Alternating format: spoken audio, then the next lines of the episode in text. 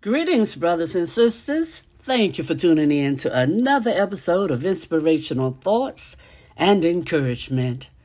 Today's scripture comes from Hebrews, the 12th chapter, verses 1 through 3. Reading from the New Living Translation, it says, Therefore, since we are surrounded by such a huge crowd of witnesses to the life of faith, let us strip off every weight that slows us down, especially the sin that so easily trips us up.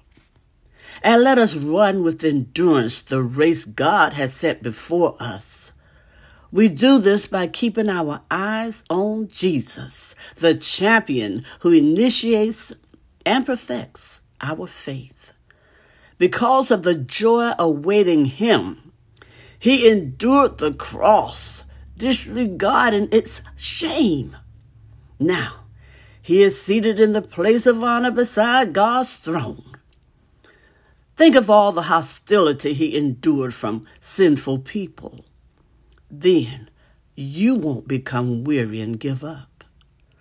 Thank you, Lord. Thank you, Father. Lord God, we pray that you'll continually bless us with spiritual insight, wisdom, and understanding as you bless the readers and hearers of your holy word. We pray for the courage to continuously be obedient. And Father God, we ask that you continually bless us as we strive to be pleasing in your sight. This we pray in the precious name of Jesus, your Son, our Savior.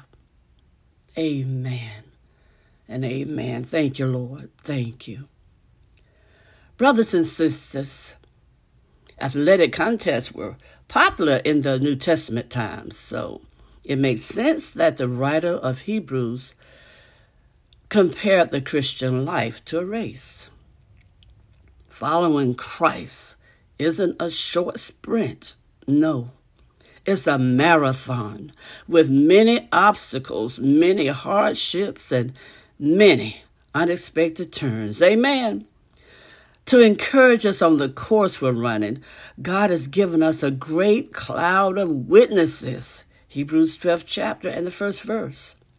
These are saints from the past who faithfully walked with him through all the trials and challenges of life. 11th chapter of Hebrews, 4th through the 38th verses. Their example inspire us to trust the Lord and obey Him no matter how difficult and confusing the hurdles in our path may be. Amen. So we're encouraged to rid ourselves of every obstacle and the sin which so easily trips us up. Also in the 12th chapter, the first verse. So, brothers and sisters, if we're going to be sustained throughout the race, we must honestly, honestly, brothers and sisters, examine our life for everything or anything that might prevent us from knowing the Lord and following Him. It could be a habitual sin. It could be an idol, such as money or things. It could be worldly distractions. It could be people. Or it could be false teaching that we've accepted as true. And of course, we need to fix our eyes on Jesus. Amen. The ultimate example of faithful endurance. He suffered for us on the cross so we could be with Him forever. Oh, thank you, Lord. Thank you, Jesus.